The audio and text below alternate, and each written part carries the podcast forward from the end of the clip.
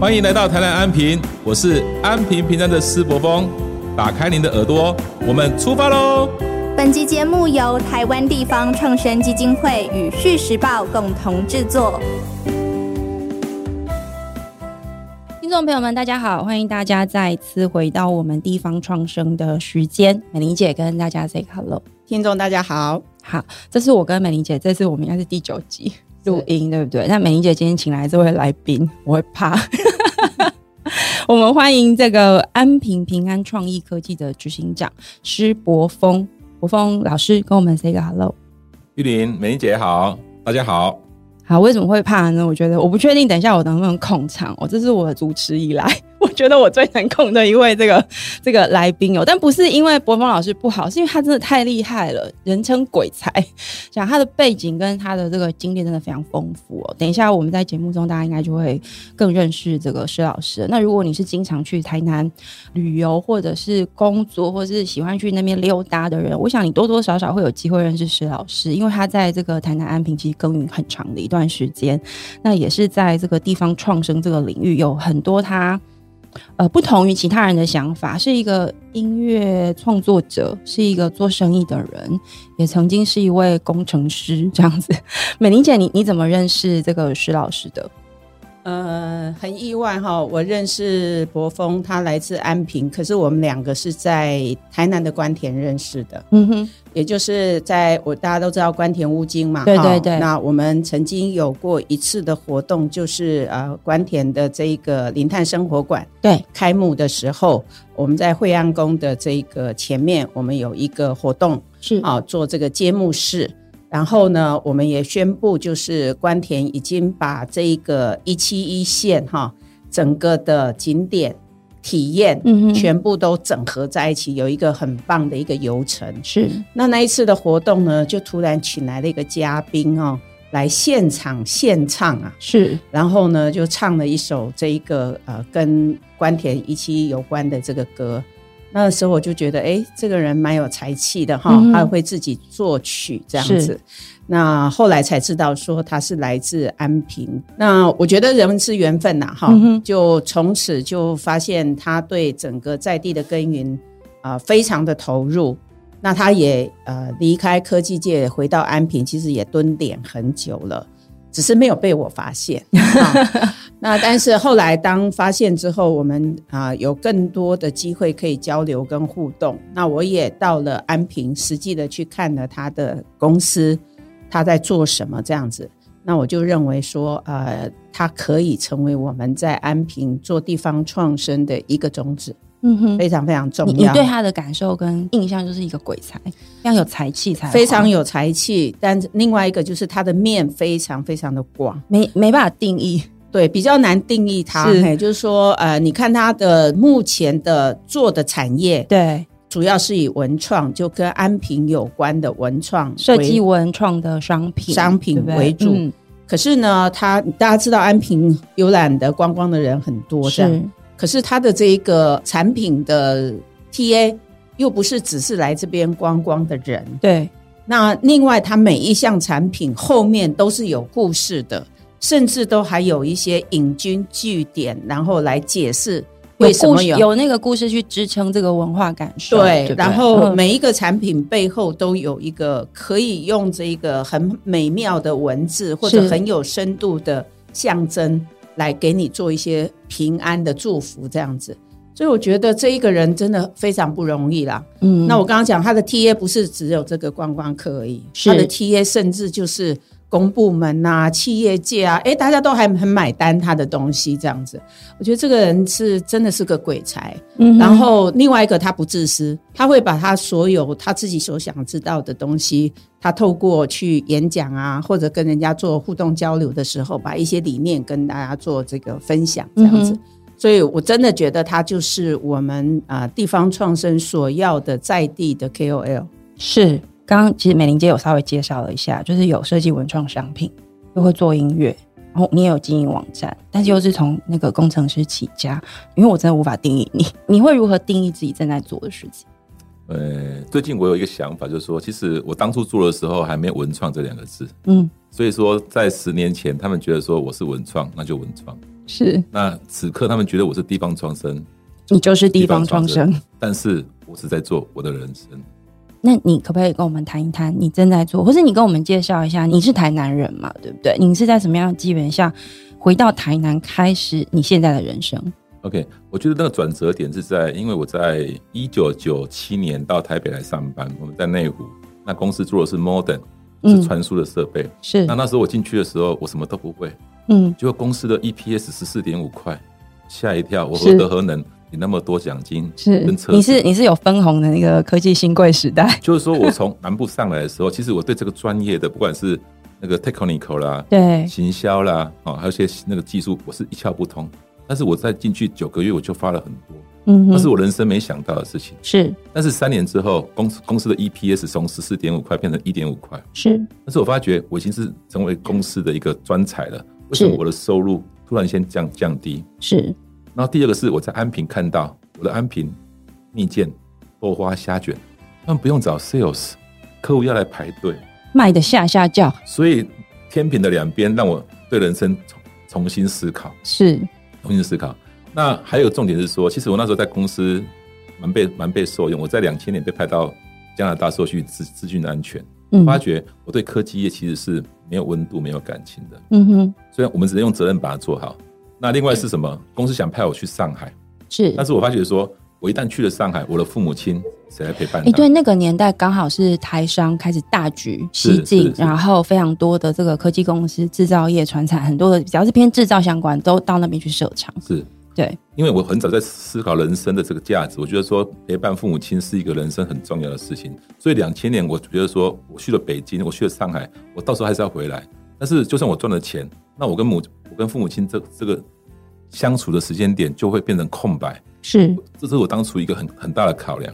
对，那第二个是说，我们的人生努力为什么要重来？我刚才讲过了嘛，EPS 十四点五块的时候，三年之后变一点五块，这是我们的错吗？是是，这是科技的竞争，嗯哼，高科技高行业本身变化非常快，高科技高风险，嗯所以安平的一个既有的一个生态是，还有对父母亲的这个这个。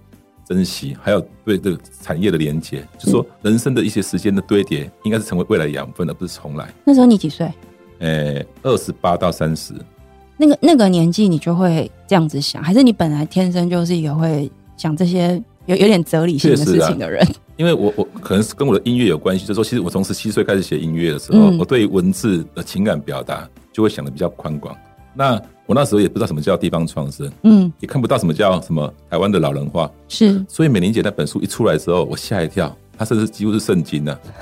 她把我把你当时看到的、经历过的那一整段，把它描述出来，好厉害，对不对？真的很啊。对，所以你那时候回到台南，因为你是工程师嘛，那那个年代我我是行销业务哦，你是行销业务，对对。但是那时候到台南，我相信也没有那么多科技公司，因为那时候南科还没设立吧？对，对不对？那你你那时候做什么？没有。因为我是从科技业的一个，就我们是从设备端回去电信业。是我在台北离开之前，我已经设定好我想做创意产业，是而且用我的故乡。嗯哼。那如果说我不回到故乡的话，这个粘着性跟一些更新性是无法连接的。是，所以我回到南部。找电信公司上班，嗯哼，有点是那个人在曹营心在汉呢，打带跑啦。我们讲创新或者是转移人生的这个阵营的过程的打带跑，你要往你的目标想办法去前进。OK，对，那你怎么样就是呃，真的可以跟你原本的这样的专业呃，就是切割开来，然后真的去做你心之所向的，我们说文创也好，创作也好。呃，设计也好，这样的生活模式。你讲到重点，就是说，其实我们当你心中有梦想的当下，而且经济的现实又出现的时候，是你就是在时间上做比例的调整。嗯，从九比一，对，八比二，对，七比三，慢慢调整。嗯哼，我一到五上班，对，六日去摆摊。你你那时候摆摊卖什么？我的第一个作品是手帕地图，因为我我去日本看到日本人很聪明，对，他把那个旅游跟那个手帕环保结合在一起。那我觉得我的安平很棒，我不能一直用嘴巴讲。二十二年前是没有手机跟哦，你二十二年前做那那个手帕，那手帕现在大家还找得到吗？找得到，但是已经变得很贵了。收藏品，美玲姐，你有看过那个手帕？有，我在他店里面有看到。那那个手帕上面的店是不是跟现在我们熟悉的台南又有一点点不太一样？还是你觉得都差不多？其实安平，我们应该讲它是台南是个古都嘛，哈。那安平又是其中我觉得最最重要的一个区域，这样子，所以有很多古老留下来的，即便后来有二代接班，它原来的那个风味都还是在。嗯，哎，所以有很多其实是过去所留下来的，的或者是老风味，应该这样讲啊，不是老，应该是讲它就是传承下来，对，它还是在我们的生命跟生活当中。对，所以你现在去安平说吃的这些东西，或许它是有一些新的创意，是啊，但是它还是原始留下来的。那那个那个有的样，比如说有历史的虾卷，有故事，就是一直在那个地方。是这一条手帕到现在二十二年了，我有一个蛮自豪的感触是什么？你知道吗？因为当初我不是以商业模式去做这地图的美食美食地图，你不是这个想法，发自内心。我我是安平人，我觉得哪个地方好吃。它可以代表你心中对安平的描绘，就是以在地人推荐最棒的美食，嗯，知道吗？到目前为止，这些店都没有关。哦，那真的很厉害！你可不可以跟我们讲一下哪些店？像绿茶，好喝的绿茶是排队的韭菜盒是永泰新蜜饯是周氏虾卷安平豆花，他们都存在，都还是在那个地方。而且像那个韭菜盒子跟那个好喝的绿茶，他们。过去是没有名的，是只是有人在排队。那我觉得在地人知道这样子。那现在透过这岁月的累积，他们已经生意更好了。你你自己怎么看这些我们说经得起时光考验的老店们？到底是什么让他们可以一直这样屹立不摇？其实台南美食哈，除了说价格之外，其实因为台南人很挑嘛，嗯，它一样。其实我们对于生活品质的重视，这是一个出发点嘛，嗯，对不对？我们想说好东西，好朋友分享，对。所以我觉得台南人对这个食材也好。出发点也好，其实是长久累积的，有他的一个一个坚持。对对对对对，我我自己对台南，我自己觉得最厉害的一个食物是牛肉汤。就是牛肉片，温体牛肉，然后早上一大早蒜汤下去，它就烫了半熟这样子，然后它就是最原味的东西。然后我一直在想，因为我一开始我不知道那是温体牛肉，我只是觉得说，这牛肉怎么这么厉害？就是吃起来这么鲜甜，而且它看起来是没有煮过，它是真的是用汤，就是用高汤，对，用高汤去涮这样，它真的很好吃。那我后来比较理解，就我去看了很多那个日式的那些食物，他们怎么样去维持原味，我发现它的新鲜度是很关键的。但我觉得台台南最厉害就是怎么可以满街的牛肉汤店，然后越是在地人跟我们讲的那种看起来越不起眼的店，你去吃，你越发现他那个肉真的新鲜的不得了。意思就是说，他从整个供应上面，他要去买到温体牛，送到那边。然后把它卖完，这整套它是要坚持很多年下来，它就是一个一个一个生活形态，一个常态在那里。民以食为天，我觉得你对食物的坚持，其实反映这个地方的人他对于生活的感受跟坚持，那是一个文化的一个底蕴。那我自己感觉台南在这个事情上面，你就是看得到他那个东西在那个地方屹立不摇。那我觉得最厉害就是。就是好像时时间过得越久，这件事情他们好像把它彰显的越越越厉害。那当然有可能前一阵子，比如像过去这几年什么时尚玩家啊这些节目，又让这样的庶民生活的文化又更发扬了。然后因为我觉得大家休闲生活时间变多了，也很需要旅游，就很愿意去尝试这个。那因为我在看各个地方不同的地方，我觉得台南的这种。历久弥新，它真的最厉害。那我一直在想到底是什么东西让台南人在这个事情上面，他不会被比如说一些新的手摇饮啊、新的品牌、新的连锁给取代？到底是为什么？很简单啊，就像像你们在台北每天吃的一些三餐哈，都是属于那种很喂饱了哈，吃饱。但是我们几乎每天都是美食。我有一种被歧视的感觉，真的，我被美玲姐，你知道为什么吗？你知道为什么吗？因为我们就是。讲求鲜字嘛，鲜新鲜。所所以你讲说，为什么这些所谓透过手工啦加工东西，为什么不能取代它？因为南部就是靠新鲜，然后那个是没有办法大量大规模的直接连锁取代的，难度很高。你知道吗？疫情，我同学在台北工作，我说你疫情的时候，你不是会煮吗？他说，你知道吗？我们买到人的乌龟鱼是有土味的。我突然觉得当台北人有点悲哀，怎么办？美玲姐，我们手牵手去旁边。我我我是要表达说 哈，住住台南。甚至住安平是一个幸福的城镇。那你你自己这一路走来，因为我在看你做的事情，你做的事情有包含一个是你刚刚讲的文创的这些商品。那你的初衷其实就是把你心中的安平介绍给大家。同时你也做了一个网站，然后这个网站我感觉我自己去看了，我觉得那是最早一个概念的，我们说的这个 EC 内容型网站，去让大家认识这边的在地店家，然后也有可能有，我不确定有没有做到销售，可不可以这部分跟我们聊一下，你怎么开始，为什么要做这个事？好，其实这个就是说，因为。每一个创业者，他要开门市是一个压力跟成本的开始。嗯，那因为办到，因为我是念电机嘛，对，所以我从电商就开始行销我的产品。是，那我发觉其实电商到后来也是百家争鸣嘛，PC 用一大堆公司嘛。但是我发觉你一旦到了电商，它是个就像四百公尺的游泳池的 pool，是，你要被看见，其实还是要花很多费用。没错。但是呢。你的店已经开在 local 了，对，其实每个店就是一个小金鱼啦，对，那 local 就像一个五十公分的一个小水盆，是，那你的商机也好，你的产品的销售也好，都在 local 里面，你为什么要丢那么大的电商？除非你是一个全国性的产品，嗯。所以，我我这是选择做垂直性的在地整合。那我我要问一个很直接的问题：那流量从哪里来？因为网络是一个很残酷的世界，就是人没有用空间来决定我看到什么，人是用眼球，然后我点下去，因为这里有流量，就流量其实是被导过来的。那你的这个网站是一个这么小的一个小池子，它是在 local 的，但是。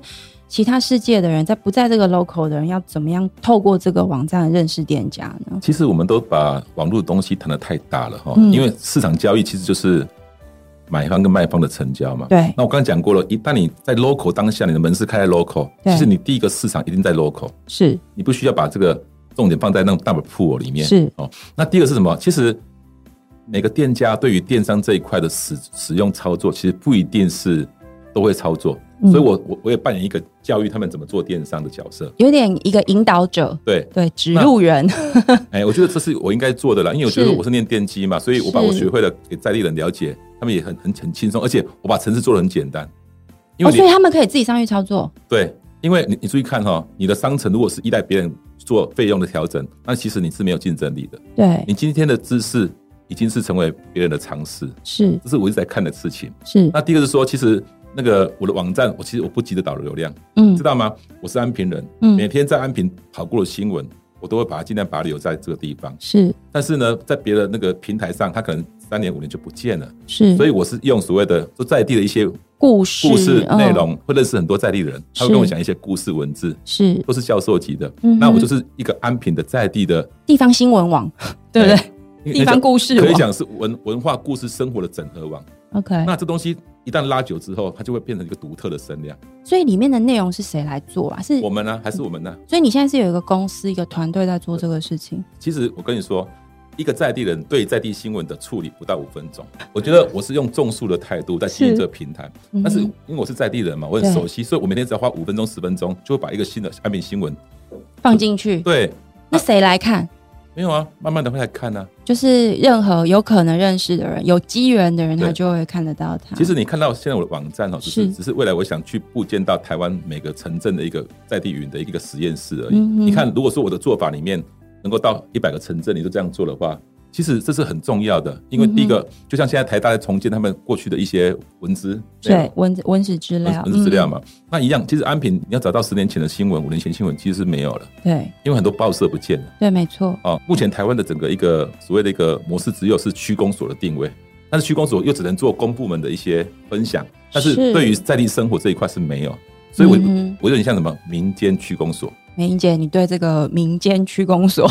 你的看法如何？你知道吗？美英姐是从行政行政起家的，而且又在台南待那么长的时间。我真的说哈，我二零一零年到台南之后，我发现台南这个城市，或者是说它的市民哈，跟其他城市真的很不一样。嗯，因为他们真的有那个文化的底蕴撑起来的，是，所以他们很深厚，非常有强烈的这个光荣感。嗯，那另外一个就是台南人真的。对自己是台南人，非常的骄傲。嗯哼，我觉得在 在博峰老师身上，我真的是看得出来，他不是整个大台，他对这个安平的那个感情哦，嗯，是深厚。然后呢，他对安平的期待又超高的啊。那你就可以看到，他是真的是奉献在这一块土地上面。嗯，那因此呢，他会想要人家做不到的，我要，而他又需要有这一块的。内容的部分，他就会很想要去补足，嗯，所以你会看他一直在观察很多很多的事情，然后呢，呃，只要有人做的，那他当然可能跟人家就是一个互动跟交流的这样的一个模式，嗯，但是看到人家没有做，而是又认为这个是非常重要的东西，他就跳下来了，嗯哼，在用他自己的专业，对，或者他在呃后天他再去做很多的所谓的终身学习的东西，再融入进来，对，所以我觉得就是他真的很不一样的一个功能，我我们没有办法用我们现在立呃熟悉的，比如说电子商务。对，或是线上商店，或是内容网站，一个媒体网站去定位很难，就是它是真的是一个综合的融合体这样子。刚刚美玲姐你在讲这个，对，作为一个安平人，一个台南人，有一种呃骄傲跟光荣跟光荣感这个事情，我觉得这个事情跟我最近在想的一个议题有点相关哦，就是我最近一直在想什么叫做一个人他人生的使命感。那个使命感到底是什么意思？听起来有点很哲学性的一个问题。可是老实说，我们稍微把它简单的拆解开，使命的意思就是说，呃，用中文的概念来讲，就是有个事情，我觉得我要去做，而且那个事情跟有没有拿到钱没有关系，是我觉得我要去做这个价值对价值的选择。那这个价值的选择，它从哪里来呢？跟我归属于谁，或我觉得我对谁，或某个地区，或某一件事情，某一个社群，有一种我觉得我要付出。我要参与的那个感觉，那个就是使命的概念嘛。那使命其实出生于我们对这某一件事情的认同。那我觉得你刚刚讲那个，身为一个安平或一个台南人，有一种骄傲的感觉、荣誉感，我觉得好像就是这件事，对不对？其实那种骄傲哈，不是那种所谓形于外的骄傲，它是一种自信。你知道为什么吗？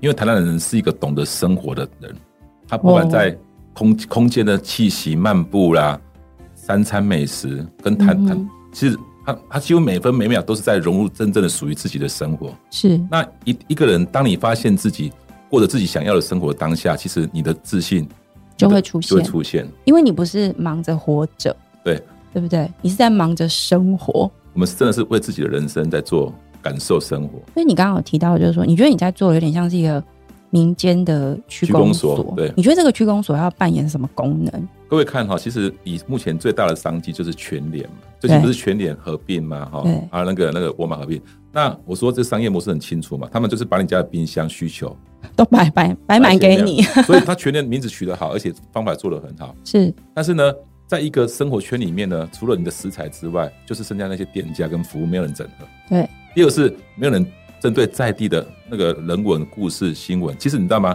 我这样一路走来，我认识很多大我年纪很多的。他们都愿意把他们走过的历史文史提供给我，像有什么有一个，那你不是拍张照片吗？八字连心，嗯，我觉得那是那是很特别的。阿平有一个人能够每十天下午五点在渔光岛拍摄夕阳西下，对，一年三百六十天，你知道那照片给我多大感动吗？很美，很美。反走过壁串起能量，人生就会无限大。这是这是其中一块了哈。第二什么？还有一个人，我们刚刚突然之间不知道怎么接，因为这是一句很有哲理的话，还在消化当中。所以现在普学亮很讨厌我啊，他 说反正我不会留下痕迹嘛？我是串起能量。那我我要讲的是说，其实哈，我觉得生于斯长于斯啊，我是在地人，我觉得我对在在这这些故事的人文，因为还有一些比我们更好的长辈哈，他们已经做了很多堆叠。那我是数位的人，我我我是我只是透过把这些文献变数位化而已。所以这个是这个是一个。某一种是一个文史工作，只是你让它线上化，对不对？然后让它聚集在一起，被留存。我觉得我说我是一个创意的人，但是创意不能只是满足自己的思考跟感觉，应该要去分享。嗯，那透过科技的分享，对，然后然后整个，我觉得继往开来是我在做的事情。对，但是没那么伟大了，只是说就是说把身边的这些长辈的好的东西资料，你知道吗？像安平有很多庙，对，很多庙都有那些文史，你知道吗？对。因为每个庙的一个经济结构是不一样的，对。但是故事真的很棒，嗯哦，很好，但是就是没有。嗯所以我曾经跟一个成大教授，也是安平人李明远教授，是，他写了很多庙的文史，是。我说没关系，传给我，就放在网站上。所以你没有特别再去重新编修它，或者是说，哦，我们来整理变成一本书？不能，不能，因为其实我的个性不喜欢去考古了。OK，所以我没但是你就是关键是把它保存，对，保存数位化保存，然后可以做分享。然后以后也许有人有个 idea，或是他的专业是这个，他透过这样子的一个网站的保存，他可以再有机会去把它做一些，比如说重新的编辑或再创造，或去思考这个资料它可以怎么样延续成未来的文化生命这样子。那对我来讲，我只是做到一个，就是说我把资料保存数位化啊，不是啊？那这样你怎么赚钱呢？没有啊，他们也是一种流量的来源呢，因为很多人会对这个题目也好，这个地方也好，偶尔会出现出现，所以说我其实我没有花半毛的广告费用。但你也没有期待他是那种我们说做大流量赚广告钱的这种啊。我跟各位报告一下，其实我是用三个字啊，嗯，品评数，一个在地，一个品牌，一个平台，一个种树的精神。所以我这棵树已经种了二十二年，安平平安嘛哈。其实它现在已经就是如我的愿呐，已经慢慢的在安平生根。嗯哼。然后每天其实你你看一棵树哈，当然一开始成长是是辛苦的嘛，对。但是我觉得我有那种决心跟想法，所以我埋下这个种子。但是呢，它现在已经慢慢长大了，一棵树其实会带带来很多的我讲的那个收入了啊，不管是。鸟飞过来的啦，有没有树荫下来很多？所以说，我觉得品评树是我在做的事情。那你怎么定义自己是不是成功？这个跟我刚前面问的问题相关，因为我觉得我们所熟悉的这样的一个社会关系，或者是我们对于什么叫成功，什么是有做出一个成绩，就是用啊，我们赚钱啊，商业模式怎么成立啊，等等这个角角度来看，你你你不是这样看的吗？其实那些都是属于社会的通识的定位啦。但是我觉得我已经随时都可以走了。我我人生已经满足了，什么是人生？是当下就是人生。所以做这些事情有没有赚钱？你觉得不是一个判断的唯一标准？应该是说，什么叫赚钱？你要赚一亿吗？赚五千万？那那个定位那是追求目标吗？我觉得不是呢。嗯，我觉得人生赚的是什么？嗯，当然你的经济收入是要稳定嘛。是，然后然后怎么在五年当中创造你生活的？丰富价值跟快乐，也就是说，假设现在，因为我不知道您现在团队有多少人，没没几个人，没几个，就总之就是这个十个人以内的小团队，你们每天在做的是没那么多了，创 创造的商品，你现在到底几个？没有，其实应该说哈，就像我觉得我我我应该是一个算是一个拍型的，是，其实创意。不管是产品开发，或是一些观念的一个推演，或是说什么一些电商的概念的部分，其实我的收入其实很多元。对，但是我每天都在想说，怎么把所有事情一一事情变得更好。嗯，那什么叫拍，知道吗？是拍，就是说只要你你把半径多对一公分，嗯，它其实不是成长一公分，它是成长三点一四。是是，我觉得这思维很重要。是，所以拍型的思维是很重要。嗯哼，而不是为了一公分而一公分呢。所以我觉得钱是水涨船高的事情。我我从来不追钱。嗯哼。但是我我就追求是我的价值的设定，也就是说，例如我举个例子，像刚刚你有提到的这个呃，台南的一些呃耆老们或老师们，他们手上有非常多的重要这些文文史的资料，你把它透过网站保存下来的，这就是一个拍了，因为它会创造未来的三点一四，或现在也许它就有些三点一四，不晓得，对对。但总之，这个第一个拍的这个动作至少得先做，因为你得先把它盖上去了，它的留存才会才会发生。美妮姐，你怎么看这样的地方创生的做法跟概念？嗯，我们说地方创生，我们希望呃能够让人口回流跟地方的经济能够振兴嘛。嗯，那我们其实并不是在追求大家都要有最高的利润或有很多的获利啊，因为呃获利多了，你在追求金钱，其实你的生活的品质或者你想要的一种幸福。未必就存在。嗯，我们其实还是比较追求，希望说啊，大家能够呃，在一个地方，尤其是在呃，或者说比较偏乡或者不是都会的地方，能够过很舒适的生活。或者很幸福的生活，嗯，让你的人生呢不会觉得我好像汲汲营营，人生目标都不晓得在什么地方。对，所以呃，有时候我们会会期待的就是大家应该要有一个不同的价值观的改变。是，因此像博峰这样子的一个状况，他其实他现在的生活非常的。安逸啊，可以这样说 哈，哈，然后每天可以弹吉他唱歌，对，或者或者就说他的定义上，我认为对他来讲，他也是某种财务自由了，哦，他并不是说我今天有几十亿的人钱，我才叫做财务自由，而是我现在这样的一个稳定的收入。我可以让我过很好的生活，而且我的生活品质，你看他可以自己想作曲就去作曲哈，想要再去跟别人做一些连接啊，或什么都可以有很多很多的机会。对，然后大家也认同他。对，哦，那这个就是让你觉得我的生活就是每天都是很开心，嗯，每天都是很快乐的起床，是哦，然后也很非常感恩的去。就体会跟感受自己所所现存的现在，那这就是你要的生活嘛？对，哦，所以生活的本质、生活的意义是什么？就是我们要重新去定义这样子。我觉得这真的很有趣，因为我刚刚在来的路上，在往车上看一篇文章，是《经济学人》最新出的一期，然后他在谈，他当然谈的东西非常多，可是他有一有一章跟有一篇，他专门在谈一件事情，就是他说。整个人类社会现在处在一种接近战争的那种紧张状态。为什么呢？因为资源越来越紧迫。然后气候变迁会让大家有一种不安感。可是如果我们今天静下来回头去看，这整件事情怎么发生的呢？因为过去这两百年来，整个人类社会都在追求一件事情，叫经济成长。可是经济成长是人类定义出来的，它不是大自然原本有的东西。所以当我们再去看这个什么叫做这个成长这个概念的时候，你就会发现哦，它成长都是来自物质。其实我在国发会的时候，我那时候就说，我们真的不要只是去追求我们 GDP 的成长，我们要求的是一个包容性的成长。嗯，最主要的就是因为啊，我们工业化太快了，以后大家都在追求了那种所谓的经济利益。对，但是呢，整个的地球，我们如果今天在讲这个气过度成长，我们讲这个气候灾难，其实也不是大自然造成的，嗯，都是人类的人为。对行为所造促成它的，所以为什么会联合国有 SDGs 这一个永续发展的指标？是，其实就是让我们去醒示啊，怎么样能够呃让这个地球不会崩坏嘛？嗯哼。那因此，我觉得追求这种包容性成长才是我们真正的一个大的一个目标，而且也是我们这一代应该留给下一代。一个永续发展的一个地球是啊，这个就非常非常重要。那现在在安平，就像博峰讲的，其实，在台南，台南人很懂生活，是真的，他们非常非常懂生活，会希望他自己是在那个环境里面可以生活的，就是有一定的价值存在这样子。这就在他身上，我就看到。你自己觉得，我们刚刚在讨论中跟你在想的事情是一致的吗？其实你们刚刚讲到说，其实追求社会定义的高度。茫然的追求这高度，其实是在让人生虚度了。嗯哼。那其实你问我这些问题，为什么能够自在？对，自在。我觉得是因为我非常清楚我是谁。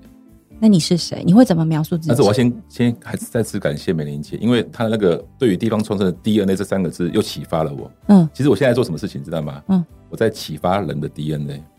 很多人都不了解自己，把自己设定成跟谁一样。就是呃，我们要成绩很好，要考上名校，然后要呃成为会赚钱的人，这类似像这样的定义的。其实台湾的目前的这个不管是教育的一些制度跟工作机会都是有限的，而且是属于过去的。对。那我常举例嘛，你把一只老鹰的小孩跟小鸡养在一起，长大之后老鹰会觉得自己是小鸡啊。嗯。那我说什么是 DNA？其实人成长当中很少有环境机会去教育说你到底是谁。嗯。那。我现在做什么事情？我透过我的课程叫做“迎向未来”，是经营的“迎”，迎向未来，创意自己跟剑师塔罗。我从谈未来、创意自己跟塔罗三块结合在一起，让每个人去。你在说的是塔罗牌那个塔罗？剑师塔罗，对，那是我另外老天给我的能量，真的。那那但是我先讲，把它讲完，是说，我觉得人一辈子当中两件事情很重要，一个是知道自己，是第二个是站上属于自己的舞台。这两句话我已经回答你，我我我懂了，我懂了。我觉我觉得真的很重要哎，是啊，因为你刚刚有讲那个东西，是我我最近在看，就是说，呃，我们从很总体的全球的状态来看这件事情，其实它回归到根本就是刚刚美玲姐讲的，这个世界长什么样子，自然界遇到什么样的挑战，那个不是自然他自己去创造，是生活在这个自然里面的人他的很多的行为，对，去去促成的。那这个促成的本质是什么？为什么我们会这么疯狂的两百年把所有的资源用完？我们会这么疯狂的把二氧化碳燃烧成这个样子，充斥在大气层？这样就是这个行为它背后的逻辑这么的疯狂，其实来自于我们把所有的价值都归因到钱。那归因到钱，就是刚刚博峰老师讲的，我们不太问我们是谁，我我们从出生的那一刻，我是什么物种，我我在追求的是什么，我们不太问，因为我们全部都好去追求经济成长，因为是国家国家给你的一个一个定义。那这个定义来自什么呢？国家竞争，所以就会战争不断啊，因为国家竞争到最后就是战争嘛。那所以我们要去解决所谓的这个气候变迁什么这个问题。如果今天回归到非常 micro 的，回到人的本质，的确是。我方老师，你刚才讲的，你知道吗？其实我的思维都是因为我的音乐。我刚才讲两句话嘛，对，你要知道自己是谁嘛，对，站在自己的舞台嘛，对，就是所谓效率讲的 right man right position，嗯哼把对的人放在对的地方做对的事情。那像我每次写一首歌之后，我觉得哎，谁的声音能够适合唱这首歌，叫他来唱。对我我会做这种事情，所以说我对这些这个配对比匹配。那你怎么找到来唱的人？没有，这是生活当中的累积嘛。所以都是在地的，对台南的朋友们。我我我是要表达说，其实哈，我是很重视效率的。我觉得一定要把这个人适合他的地方，对位置对了，其实就会产生很好的效率。你是先看到人来写歌，还是写了歌去找人？哎，没有没有，我都是看文字。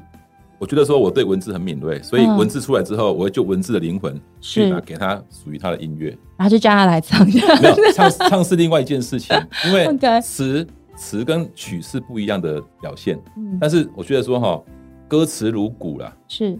曲如风，灵魂风啊，所以你要看到骨的骨骼，再给他灵魂跟长什么肉。但是他的诠释的音乐歌曲的歌歌声的这种磁性跟这些比特性，就是另外一件事情。其实，办到对于这首歌的用什么乐器来演奏，才能够展现它的生命力。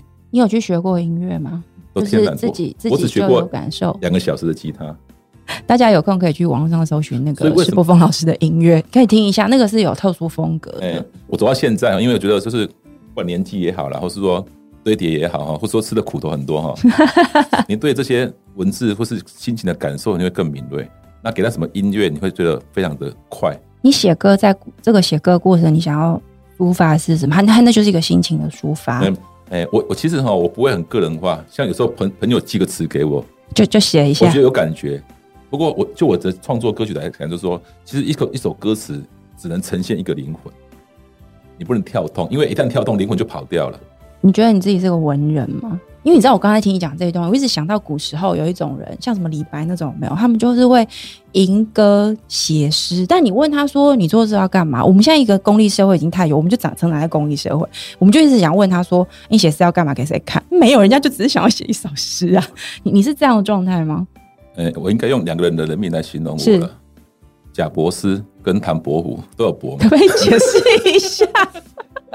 没有，他叫施伯峰，风伯斯嘛，贾伯斯嘛，不是连结的呗？为什么？